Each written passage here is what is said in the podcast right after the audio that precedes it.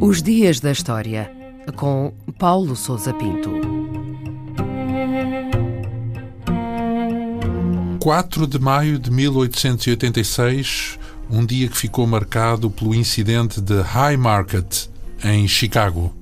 Ao fim da tarde desse dia 4 de maio, várias centenas de trabalhadores em greve juntaram-se na praça de Haymarket, na cidade norte-americana de Chicago, respondendo ao apelo de vários líderes sindicais para um comício de protesto pela violência policial ocorrida no dia anterior. Pelas dez e meia, e no momento em que Samuel Fielden, um dos promotores do encontro, terminava o seu discurso, a praça foi cercada pela polícia, cujo comandante deu ordem para dispersar de imediato. Foi então que alguém lançou um engenho explosivo para as fileiras policiais que avançavam em direção ao comício.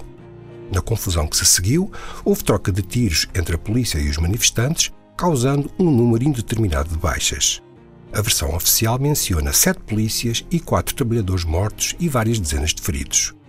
Há versões contraditórias sobre quem disparou primeiro e qual o número real de baixas entre os trabalhadores, uma vez que muitos temeram procurar ajuda médica com receio de represálias por parte das autoridades policiais.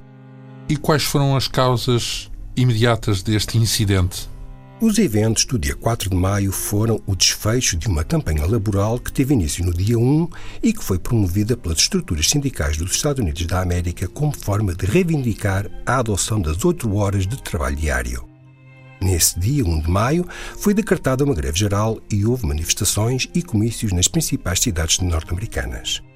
Um dos centros mais ativos do movimento sindical e da luta pela jornada das 8 horas era a cidade de Chicago, onde a greve geral teve larga adesão e os comícios se prolongaram pelos dias seguintes. No dia 3, num comício realizado no exterior de uma das fábricas afetadas pela greve, a polícia disparou sobre os trabalhadores, causando vários mortos. Foi este incidente que levou à convocação de um comício de protesto no dia seguinte, na praça de Haymarket.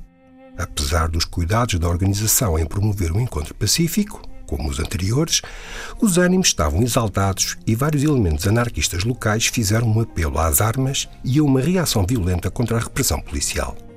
E o que é que aconteceu depois deste incidente?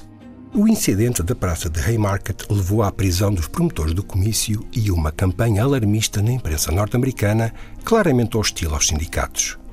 As investigações policiais foram rapidamente concluídas e oito homens foram acusados de conspiração. Foram declarados culpados pelo júri e quatro vieram a ser executados na forca em novembro do ano seguinte. Na verdade, o autor do fabrico e arremesso da bomba nunca foi descoberto e ninguém foi julgado sob essa acusação. A forma enviesada e claramente parcial como o julgamento foi conduzido mereceu críticas por parte de intelectuais, escritores e simpatizantes do movimento laboral, e em 1893 o governador do Illinois reconheceu que o julgamento foi injusto e perdoou os restantes réus. Os eventos da Praça da Haymarket tiveram um largo impacto no movimento sindical e tornaram-se um marco da luta pelos direitos dos trabalhadores. Foi em sua memória que, em 1904, a Segunda Internacional, ou seja, a Organização Internacional Socialista, consagrou definitivamente o dia 1 de maio como Dia do Trabalhador.